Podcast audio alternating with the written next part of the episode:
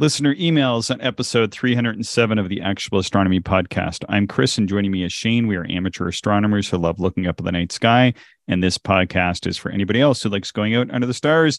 Did you get a chance to view the conjunction this past week, Shane? I did, yeah, just naked eye. Um, my wife and I were out playing pickleball. Actually, our our game time had concluded, and on our way home, uh, yeah, they were perfectly positioned in the west, and uh, I don't know, I'd say probably about twenty ish degrees up, maybe thirty, somewhere in that range, and yeah, very prominent, very beautiful. How about yourself? Yeah, so this is the conjunction of uh, Jupiter and Venus. They they got within I, I think for some it was like uh, 0.1 of a degree, so they were extremely close. Like your finger at arm's length is going to be about a, a, a degree or more, and they were just a tenth of of that distance. Um, didn't see it on Wednesday. I saw it, I think, the night before or two nights before, and then I saw it on Thursday and mm-hmm. took a good look at it on Friday with the uh, FS uh, 60 out in the driveway, and uh, yeah, it was uh, it was a, a, pretty neat thing to be able to see. I couldn't see the phase of Venus though, so it must be close to full or something. And I was looking over a neighbor's house and and just hauled the telescope out and set it up. So I don't I don't know. Maybe my seeing just wasn't good enough to see the phase, or I also kept the power pretty low. Yeah, yeah, yeah. I saw it Thursday night, and I would say separation that night was maybe three degrees or so. I'm guessing. I, I would have to reference like Sky Safari. Uh, the close, the the real close night, I think, may have been Wednesday night. Wednesday. Yeah, Wednesday yeah. For us. And I think we were pretty cloudy that night, unfortunately. Oh yeah, um, yeah, yeah. That's too bad. That would have been a neat thing to see them that close, but. Uh, I did see some photographs of of the conjunction on the Wednesday night from people located in other areas, and yeah, it was quite nice. Yeah, I was actually over at a uh, a listener's place on uh, on Thursday evening, uh, looking at a mountain. And afterwards, he he sent me a photo. Um, was Ian is his name, and he sent me a photo of the uh, of Jupiter, and it was just getting covered over by his neighbor's house. And but you can still see the moon sticking up, and the sky wasn't totally dark. It was sort of this um, kind of really off, beautiful, dark purple kind of color. Almost looked like artificial in a way, but it was uh, just a spectacular photo. He he's a photographer and uh, and uh, has upgraded to a lighter mount. So uh, so that's what I was doing on Thursday night, which was in- interesting. Yeah, yeah, and you had shared a, a link uh, to ZWO or ZWO camera site uh, with his photographs, and he's yeah. he's quite talented. He's he's quite good at that. Yeah, yeah, he's taken some great photos of um, actually one of the ones that I was most familiar with before meeting him um, was the uh, one of the Lagoon Nebula M8 that was published in Sky News magazine um, a couple years back, maybe in 2018 or something like that. And uh, yeah, I remember looking at that image and thinking, wow, like that really captured a lot of the uh, very faint and delicate nebulae and star clouds uh, in the region. So so anyway, yeah, it was uh, yeah, it was kind of neat to get over there and to uh, yeah to take a look at uh, at a mount and uh, yeah, see see what might be able to do with that. Yeah. So what mount were you looking at? The uh, AZEQ6, which is the same mount that many of our uh, listeners use, and Mark Radici, who we had on the show last week, uses. And my interest in that mount is that I want to be able, or I'm curious in mounting two telescopes, but primarily the big thing with that mount is um, it can handle pretty good capacity. It's a fairly heavy duty mount and um, it can operate or you know you can just set it to operate in uh, altazimuth mode um, or az mode which is uh, my preference for observing uh, and it does tracking so i can put it in az mode and basically um, it'll work just like uh, a super souped up version of my um, AZ GTI, and so that's that's very souped up, very souped up, very souped up. What so what is the capacity of that mount in AZ configuration? So it's you know it's not really clear cut. The capacity of the mount is stated at being 44 pounds. Um, it kind of, to me it kind of looks like um, people have mounted all kinds of weird and wacky configurations on it. Mm-hmm. But in in um, AZ mode, it it seems like it's probably around 50 to 60 odd pounds. And I've even seen people loading it up with um, somebody had 66 pounds of like big 12 inch reflector and um, all kinds of uh, imaging gear and that on it, and said that it it still worked well. That apparently um, the challenge with loading it up with a lot of gear is that the tripod um, isn't set to handle much over about 30 pounds or so, from what I've been able to gather. Um, and so you know in, in, combination with that mount. And so I actually didn't he wanted he wanted the tripod so i didn't take the tripod as part of the deal. And um, my my intent is to put it up on a on a pier and and hopefully uh, in my observatory that's that's my long term plan and yeah so we were able to to eventually work out a deal although when i went to send the I, I looked at the mount i was pretty sure you know I, I know i've wanted this mount for a while had a couple hesitations on it one is that um, I knew that the mount was going to have to be regreased because our weather here is just going to be too cold. And if I'm leaving it out or even even like leaving it in my cottage um, or cabin, it's going to be too cold in there. And it's the the grease that comes with the Skywatcher just isn't going to work that well in our temperatures. Mm-hmm. And he'd already regreased it. He'd already uh, done a couple things. He sourced a silicone um, very flexible uh, power cable for it. Um, so that works down to minus 30, he said. There, there's a few other little things that he's done as well, replace the bearings and for cold weather bearings and and that kind of stuff. So it was stuff that I was kind of lamenting. I was gonna, if I did get that mount new, it's a lot of money and I'd have to go and get some work done to it. And uh, and that work's already been done so it's that's a bit of a relief there. It's it's well used though. I mean, he's taken tons and tons of photos with it, um, which is great and uh, and for visual it will just be uh, totally fine. He's he's upgraded to one of the uh, ZWO uh, harmonic mounts. Uh, he said, mm-hmm. and, and, so it's it's a much lighter piece of gear for for his astrophotography purposes. Okay, yeah. Well, I'm excited to see this mount, you know, operate, and I, I think this one will serve you very well. Um, and it's great that he you know being li- you know living in the same city he's adapted it to our environment. So like you said yeah. it saves you a few a few extra tasks there. Yeah and you know and and it was a good deal. I you know um I, I was a little bit reluctant to pay full price and then have to you know pay full price and then kind of have to rip it apart and do some work to it. I'm probably going to be violating the the warranty on it right off the hop just mm-hmm. to make sure that it works in our environment. So it's kind of like well it it's not really going to matter that much uh, any any way that it's a used mount. And then and then he you know he's taken good care of it, but he's used it lots, so it's a it's a mount that's been used. And I think for visual, it's going to be uh, it's going to be pretty good. And I'm just going to put my five inch apochromat on it, um, at least to start. And then it does have a higher carrying payload capacity, but uh, this is a mount that uh, that's been proven in the field, like this very specific mount, to work down into the uh, negative 30 range. So I know that I can uh, leave it set up in a in a very uh, minimalistic telescope shelter and and not have to worry about it as much because one, I got it used, and two, it's already been modified to work in these cold climates. Yeah, that's perfect. Cool. And then Wade. So Wade, we're going to read Wade, uh, one of Wade's uh, emails here, but uh, he, he got the uh, uh, AZEQ6. Do you want to do you want to read his email and then we'll talk about that? Sure. Uh, Wade said, Hi, Chris and Shane. I recently had a birthday and decided it was a great excuse to pull the trigger on what is essentially my dream telescope. I just received my C11 XLT and AZEQ6 GT Pro uh, 11 inches of dew proof goodness and uh, with the heater dew ring and a mount that can use a second scope as a counterweight.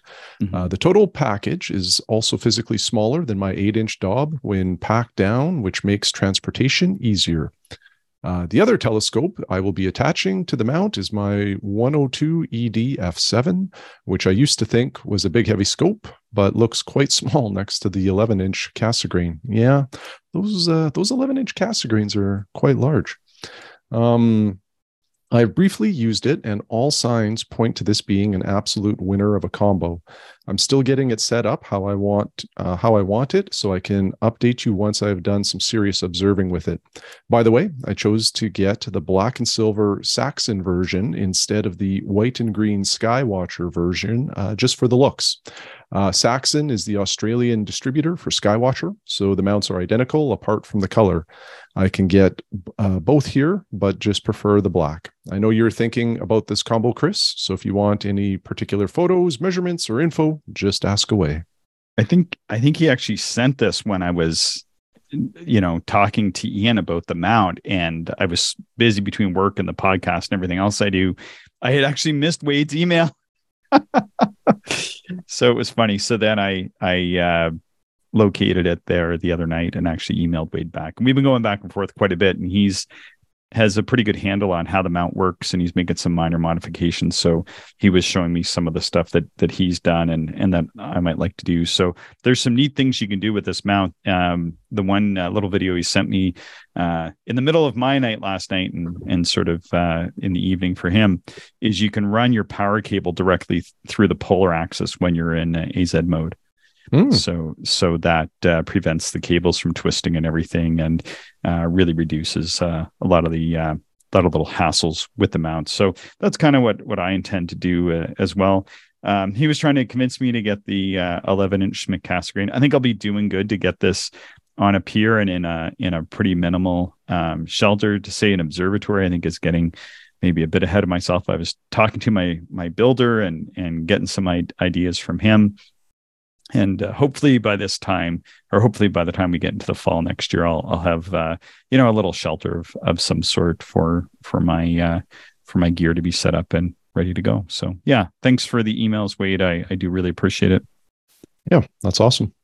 Uh had uh email oh sorry do you have something else to say shane? Nope. Nope. Okay. Had an email there from richard and uh he had a you know had a few show topic ideas. I think Richard writes, Gentlemen, uh, as a relative newcomer to your uh, excellent uh, website, what I find I like to be able to go, or what I like to be able to do is uh, go back into your archive to listen and view each podcast show notes and diagrams in sequence find this impossible to do. However, uh, what am I doing incorrectly? I have mentioned this problem to several men- members in my local astronomy society, and I'll report the same problem. So it's not just me. This makes me nervous because that means that there's several people in his club listening.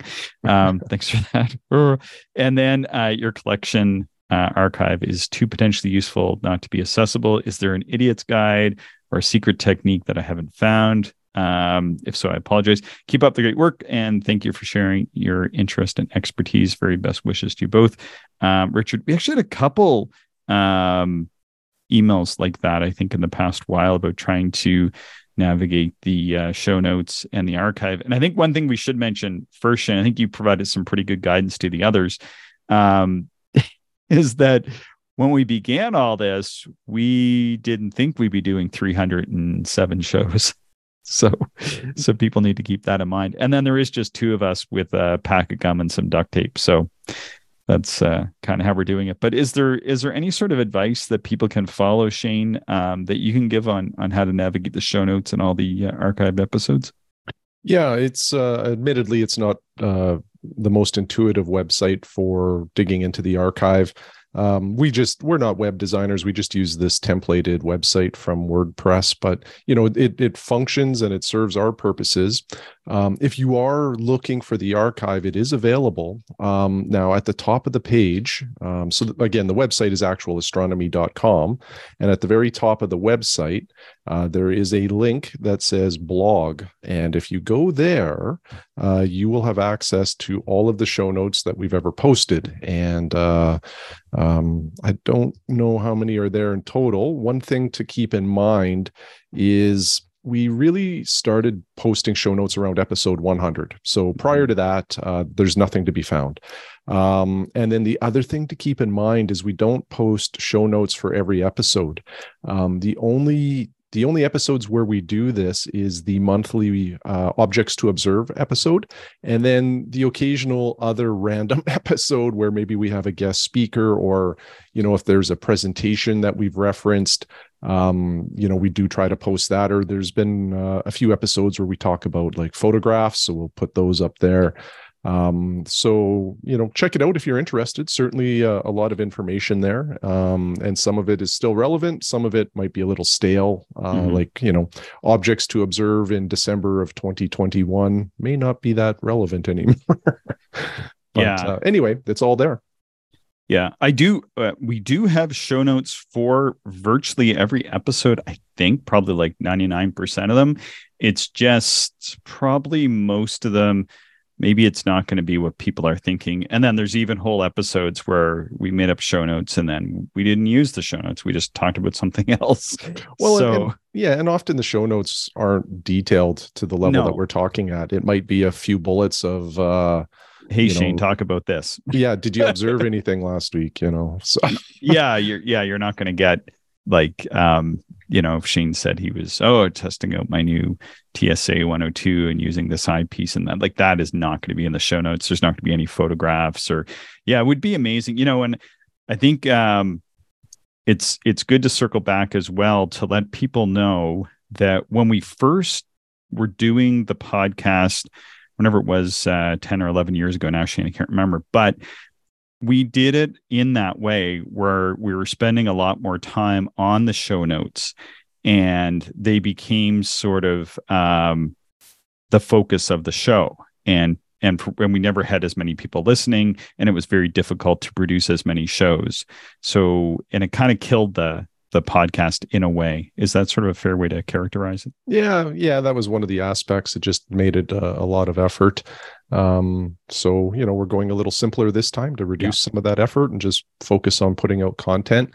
Who knows? Maybe with you know Chat GPT and all of these AI bots, that would be cool. We, maybe we can get get an AI bot to summarize an episode or or create notes for us. Who knows? I'm not sure yeah it's kind of like we're we're we're sort of going downstream and the podcast is carrying us in the canoe but we've got no oars and no mechanism for steering and we're just kind of like sitting there having a beer right and uh, having a chat i mean that's kind of is what it, like and then yeah. by doing it that way though we can do two shows a week but if uh yeah i think if if we were to try to turn those in like that the first time we did it you know, I was making a whole separate web page every single time we did a show, and it had detailed photos and charts and all that kind of stuff. And it was re- like it was a lot of work. I think it looked pretty cool, but we struggled to put out whatever it was seven episodes a year, and uh, we do more episodes a month now. mm-hmm, mm-hmm, exactly. But uh, yeah, if somebody wants to take it on, though, I do have all the show notes, but I, I don't think you're going to find much there. And we need someone following around us with video cameras and that too. All right. Um, Bill wrote us. Do you want to read? Uh, Bill sent us a nice, nice note there. Do you want to? Yeah, he said, uh, "Great show, guys. It was fun to listen to. Um, I'm not sure which show does he get. He's referring to the double episode, live episode, ah. KW Center. Yeah, yeah, yeah, 300 and 301. Um, so ironically, while listening to the first episode the other night with Ellen talking about comets, I was in the middle of my 13th observation of E3 ZTF comet. Not really sure off the top of my head how many sketches I've done as of as after a while I was doing multiple views once it got in the same wide field view of Mars and then Aldebaran. Uh, saw it on two different nights with Mars and three with it passing Aldebaran. One had the open cluster NGC 1647 in the same field of view.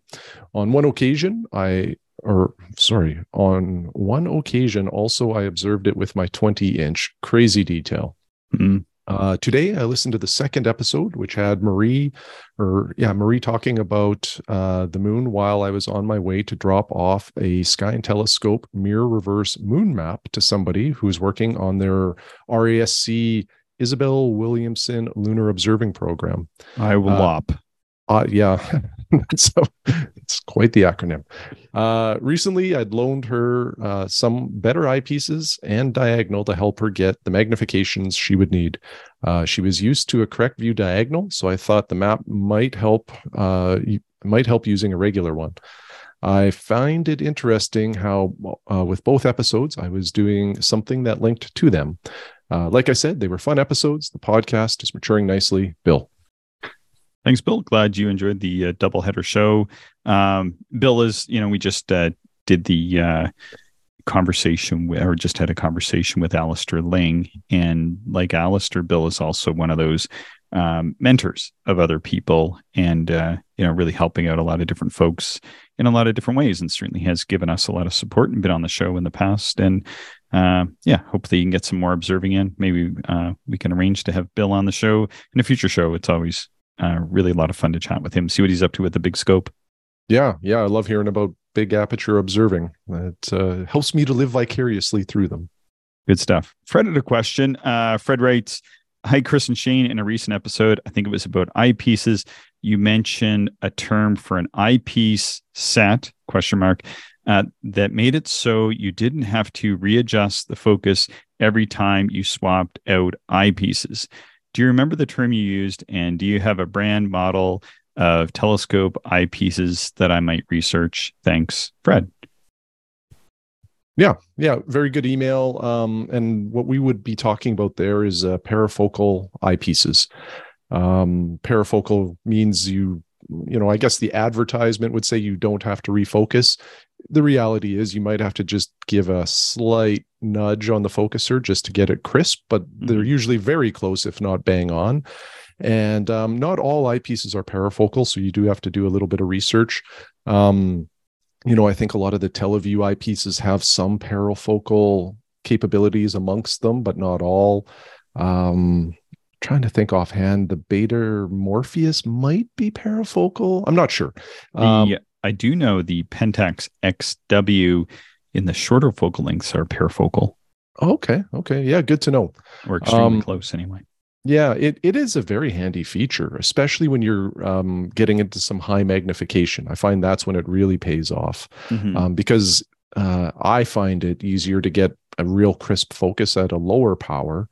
Um, but sometimes at a higher magnification, it's harder to get, you know, pinpoint crisp uh, stars because you're also magnifying, you know, all of the seeing issues or conditions that may or may not be assisting you.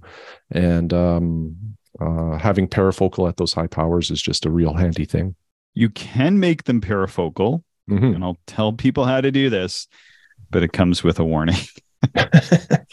so you can buy things called parafocalizing rings, and they're not that expensive. I forget what I paid for my set. It's like I don't know, 20 bucks or something. So that's that's not the thing. You can get these things. The problem is this. If you've got multiple telescopes. And so the way a parafocalizing ring, do you have any of these, Shane? No, I don't. I, I'd read about them for a long time and I needed to get uh, at least one for my Televue 22 Nagler because I find like I find like the Naglers and the Pentax couldn't be more far apart on the uh, on the focal plane. Mm-hmm. And so I wanted to uh, bring it up higher to be closer to where the uh, where the Pentax are. It's not exactly in the same spot as the Pentax, but it's close enough because I was I, don't want to get into all this, but there's other complicating factors. So I put a parafocalizing ring on it. And this is where the problem comes in. So because I did that, it's now very close to where the Pentax are. However, the Pentax are just at the inside or just at focus in, for example, my Takahashi FS60. And where I had to put the ring on the 22 Nagler is just um, just outside of that. And because of that, I can't focus the 22 Nagler in my FS60. So it works in some of my telescopes and it doesn't work in other telescopes that I have. So although you're making the eyepieces parafocal, uh, you could in, in, inadvertently actually place an eyepiece just outside of focus. So like the 22 Nagler is just outside of focus. Like Shane was saying, you might have to do just a little bit of an adjustment when you put it in the focuser. Absolutely, it's really close, but it's just enough out of focus that, and I can't do it without adjusting um, the band so much so that it won't work in the telescope that I bought the 22 Nagler for. So mm-hmm. having parafocalized eyepieces are great to a point insofar as you are using only one, or maybe you're lucky enough to have a couple scopes that they will come to focus in, but you could end up modifying them using those parafocalizing rings such that it, it does create another obstacle for you. So, for example, what I should do is go back and just tweak that one a little bit, but then it's like again, it's not going to work as well in the scope that I bought the 22 Nagler for. It, yeah. Then now the yeah. solution here, of course, is to buy another 22 Nagler. I'm not. Oh yeah, that's easy. Yeah. There, there you go. So, so yeah. So parafocalized eyepieces are good. It's just um, not necessarily going to be the uh, the best solution, unfortunately. Yeah. Yeah. For sure. Ryan wrote us an email. Do you want to uh, take a read of his? Sure. Um, Ryan said, I really enjoyed the show about DSCs, so digital setting circles today. Uh, I had a question about mounting my AT72ED. Currently, I have it mounted on a TS Optics equivalent of a Stellarvue M1 mount. And in order to balance it, I had to buy a longer dovetail and mount it closer to the diagonal. This works when I rotate the focuser to give enough room, but I'm wondering if something like the AZ5 would solve this problem. I've read on CN, so Cloudy Nights, that balancing these small refractors can be an issue. Uh, would I still have the same balance issues with the clutches and slow mo controls of the AZ5? Uh, thanks for any advice. What do you think, Chris? Yeah, thanks, Ryan. Thanks for, for the email. Appreciate it. Um, and I did reply. I I actually bought the AZ5 okay. and and did use it. I I then gifted it to my my nephews. They they are still using it. I think it's a really good scope um, for beginner or a really good um, mount more for beginners because it's very forgiving in that balance point. That said, for Ryan, I, I wouldn't recommend going to it because he already owns an as good or possibly in some ways a somewhat better mount in in this sort of Stellarvue uh, M1 type mount from uh, Telescope uh, Service Optics. And the the solution to his problem he's gotten most of the way there. But one thing people might not be aware of is you can actually put standoff i don't know what they're called standoff brackets standoff adapters whatever between your dovetail plate and your rings. This is something a lot of people aren't as familiar with. They're not as popular outside. I think imagers must use them a lot because it seems like they're more available now. And what uh, what you can do is simply put these spacers in between your two rings and the dovetail bar, and then that is going to add on the uh, the necessary distance shooting in order to uh, make sure the the focuser isn't contacting the plate, and that's really all that needs to be done there. The reason why I wouldn't recommend the AZ5 to to Ryan, I, and I think the AZ5 is is a is an excellent, um, very affordable um, altitude azimuth mount. Is is that it's it's a little bit bigger and heavier and so he's using a 72 ED, which is a really super small and portable telescope, and it would work great on that mount. It's just he's he's using it as a secondary or tertiary scope, I think. So portability is is paramount for him. Otherwise, he would just bring out the bigger telescope.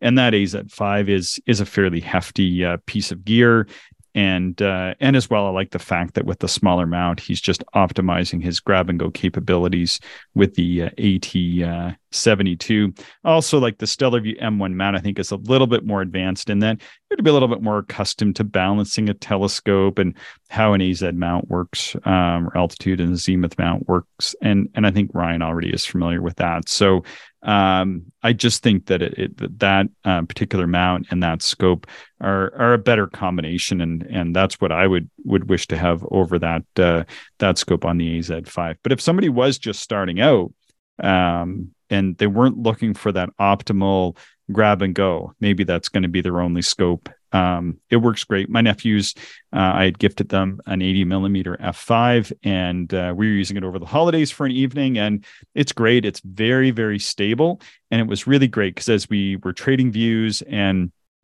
they they were really good around the telescope. I don't think anybody kicked it or anything, but if if you were working with um, you know people who maybe weren't as accustomed to being around telescopes and that and they they kicked it or something it's it's not really going to move or budge. Whereas the lighter setups you're really gonna you're really gonna knock yourself off off the target. But uh, anyway that's sort of my thoughts on that. Shane do you have any thoughts on that one?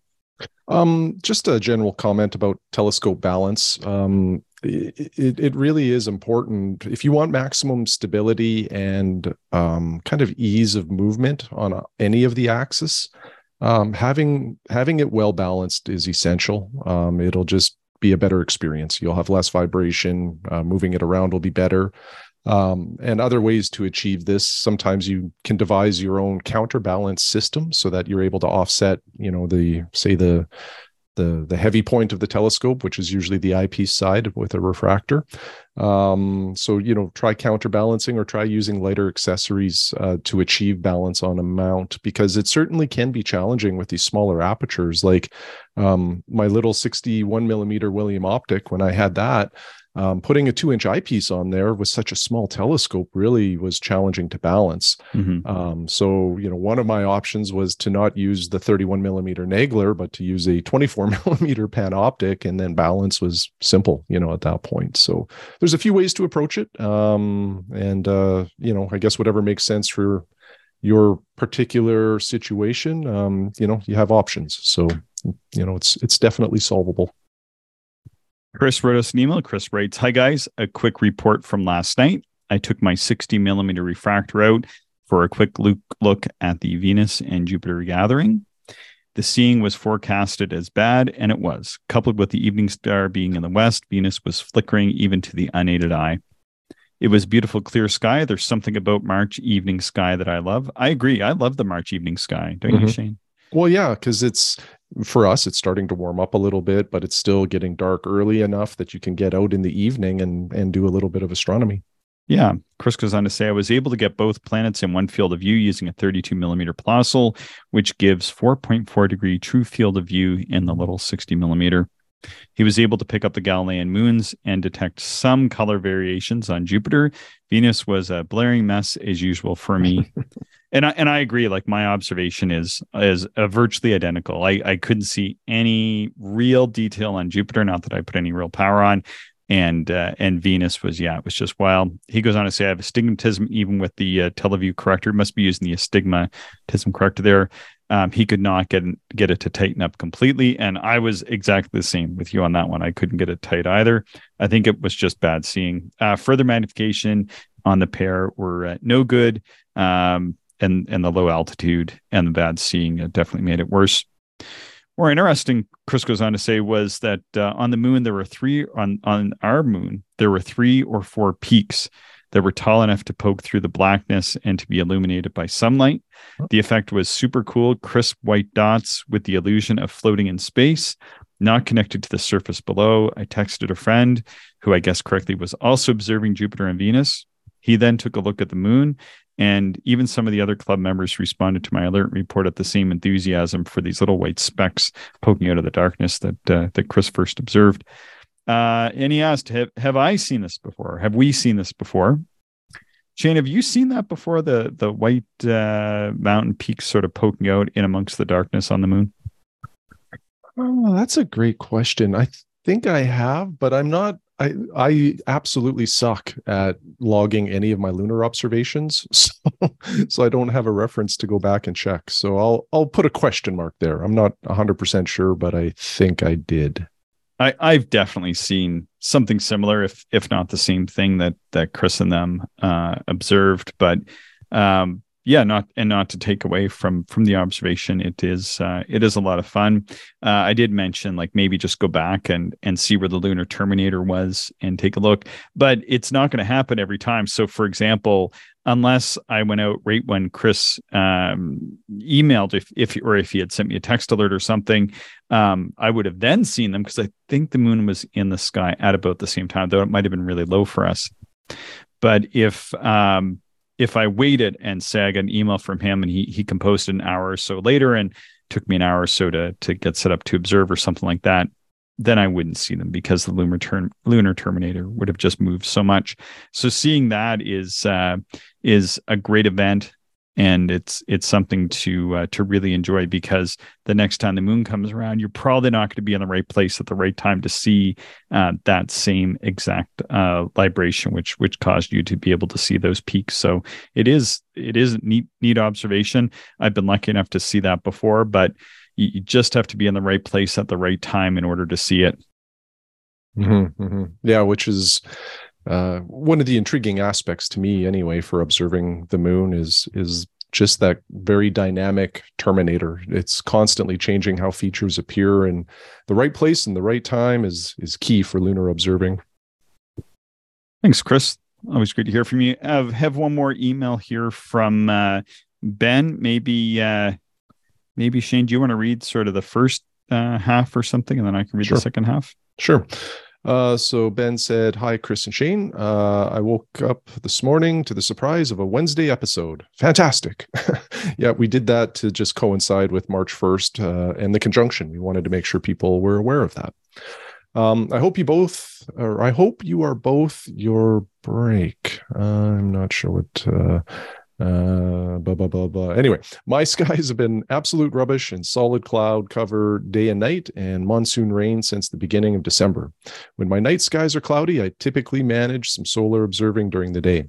The sky gods have offered me nothing in the past three months, though. So, what is an astronomer to do when there's nothing to see? Buy more gear. I like that. Uh, that is exactly what I've done as I've tried to resolve a few niggling issues I have in my observing. I have already committed myself to what I think is the solution. I'd love to let I'd love you to let me know if you think I will be a happier astronomer or just share a story of similar dilemmas you have faced. Um, over the past few months, I've gone about trying to find that scope that can do it all. Uh, this project has come about due to a few things. So, number one here, um, my Minister of War and Finance, in brackets, wife, uh, has yet to appreciate the diversity of a kit uh, one needs to be a satisfied astronomer. She claims I have too many scopes. This is this claim is completely unfounded, as she can't identify the benchmark of which I'm being measured against. So, number one, uh, I need to appear to be thinning the herd. Uh, on to the next bullet.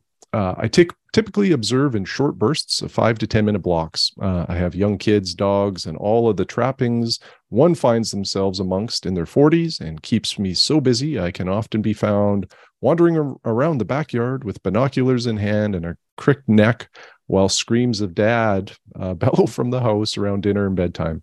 And me cursing under my breath because I can't even get five minutes. So, number two, it has to be a quick setup. It would be nice if it could be manual for super quick observing or could track so I could walk away and return to the eyepiece. Uh, next one here, I have a six inch uh, Celestron uh, Cassegrain on a simple tripod that I use for solar observing. I also use it for terrestrial uses, as we can be see as we can see for miles from our deck. So number three, uh, it must allow me to do solar observing and allow me to pan the horizon manually. Um, and then the next one here, he also has a five inch Sky Watch, a Skywatcher 130p manual tabletop uh, that I use all of the time, just sitting on the ground. Uh, but as the years go by, I now make more sounds than an orchestra when I get back up. I have a 12 inch Meade LightBridge that looks uh, tireder than I feel. The base has deteriorated so much that it's really impossible to use. I love this scope and for years have dearly wanted to restore it, but life does not allow such luxuries. So, number four, uh, the right setup could allow me to overcome issues with my current scopes and make observing more enjoyable, and I would appear to be thinning the herd. Maybe I'll do one more, Chris, and then I'll just turn it over to you. Sounds good. Okay. Um, so I have become an astronomy dad. When my family goes camping with all of our friends, I will often throw the five inch 130p in so that I can show all of the kids the gems of the night sky. Manual Dobbs and kids equal frustration, though. Uh, they find it hard to get their eye aligned to the eyepiece. They bump it, and by the time 15 kids file through, the object has moved out of the field of view. This leaves me continually elbowing kids off the eyepiece and them losing interest. Uh, so, number five, the height must be and low enough for kids five, uh, five to 12 years old to use and must track objects. So we're getting we're getting a lot of requirements, Chris. I'll Mm. pass the baton to you here. I hate lugging out batteries, so it must have built in batteries. I love observing the planets and deep sky objects as well. It must be able to pull in detail on the planets and show those brighter objects. And he also has a 16.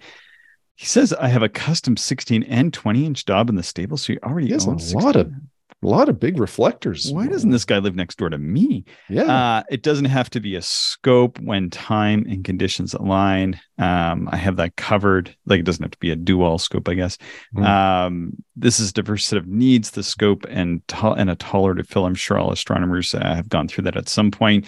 Yeah, he's done a lot of thinking during his celestial lockdown and decided to buy a Celestron Evolution mount and combine it with a C6, uh, his his uh, basically C6 Schmidt because it's adjustable for the kids' height and inbuilt battery and Wi-Fi, designed to be picked up and moved. Plenty of spots uh, to keep eyepieces away from the kids. Uh, clutches on the access, allowed manually slewed. Um, yeah, it comes with a reducer, so you can take it to f6.3 for wide field deep sky. You can also combine it with his eight-inch Schmidt grain. Uh, there's some compromises there, he said, but I I think that's a pretty good I think that's a pretty good compromise there. He's he's buying a mount that's going to work with the telescopes he already has. That seems reasonable. Yeah, yeah. I I think that's a great way to go. Um, I think it checks just about all of these bullets uh, that he listed here. So yeah, I, Yeah. I think that's really good. Yeah, he's you know he had asked you know our opinion and uh, you know had already kind of had it on order and said, "Oh, I should ask you guys first. And, no, that's not necessary. We appreciate we appreciate when people ask. I think it's it's interesting and and entertaining for the listeners, but you know I think people have to do what what they're comfortable doing and. uh you know, uh, a lot of the time people will go and, and get something and either learn from it or, uh, or in this case, I, I do think Ben's made a, a pretty good decision to simply get a better mount. I mean, you know, clearly I believe in this, Shane. I just bought a brand new mount as well. Yep, yep. So yeah, yeah, we actually did have a an email from another listener who uh, who was lamenting the fact that we had uh, we had gotten him into buying some more gear, and then uh, I I wrote and said, yeah, I just I just bought another piece of gear from another listener too, so I'm in the same boat. Yep, it happens. And uh we we had some YouTube comments too on that Takahashi episode of people now wanting to buy a four inch Tak. So we we uh we do need to maybe put a warning on here that your bank account may shrink as you listen to some of these episodes. I I think it's good advice. I was talking to one of the listeners about this, and you know, it's it would be I think at this time, Shane, it would be impossible for us to read every listener email. So we try to give a good a good smattering from uh, from different folks and some of the same folks as well who write us, or that we've had a lot of correspondence with. But you know, I, I was saying to to one of the listeners that it it makes a lot of sense to go and buy that that Takahashi or or William Optics Fluorostar or whatever it is that that they might have uh, available or used or be looking to buy new, um, simply because you can churn through a lot of gear, you know, only to get to that point, you know. And I think of myself even as as a as a good uh, uh, a good example of that, where you know, and I haven't even bought that much gear, but I bought, I had an 80 millimeter ST80, and then I bought uh, an ED scope uh, that was 80 millimeters, and it worked great on every target except for Mars. And I'm a Mars observer, so that's not a good fit for me. I bought a uh, uh, six inch Maksutov, which is a beautiful, uh, beautifully designed planetary optical scope, um, but it doesn't work as well here in the cold weather. Um, you know, and and I think uh, you know I bought those few scopes over many years. Um, if you look at other observers, some of them will churn through that much or more in in six months. Now it seems I hear from people that are buying a lot of gear. There's nothing wrong with that. It's just that um, you know if you kind of go with that Takahashi uh, earlier on, then it's going to provide you with those planetary views that maybe you're you're looking for. I think I think those planetary views are worth it in those instruments, uh, unless you can get that custom eight inch f7 or eight inch f8 Dobsonian with sort of that really beautiful mirror in it, and those those can certainly provide um, you know exquisite views of the planets as well. It it all just depends on the observer maybe and and what's available and, and what people are interested in. Mm-hmm. Yeah, for sure. Well, Shane, that's uh that's a slightly shorter episode. Anything to uh, to add on these um on on this our 307th show? Nothing more, sir. Well, thank you, Shane. Thanks everybody for listening. If you want to support the Actual Astronomy podcast, you can find us on Patreon. We also love getting your emails, observations, and questions. You can send those to actualastronomy at gmail.com. Thank you, everyone, for listening, and we hope you enjoyed the show. If you are interested in more information, would like to contact us, or if you would like to support the podcast, check out our website, actualastronomy.com.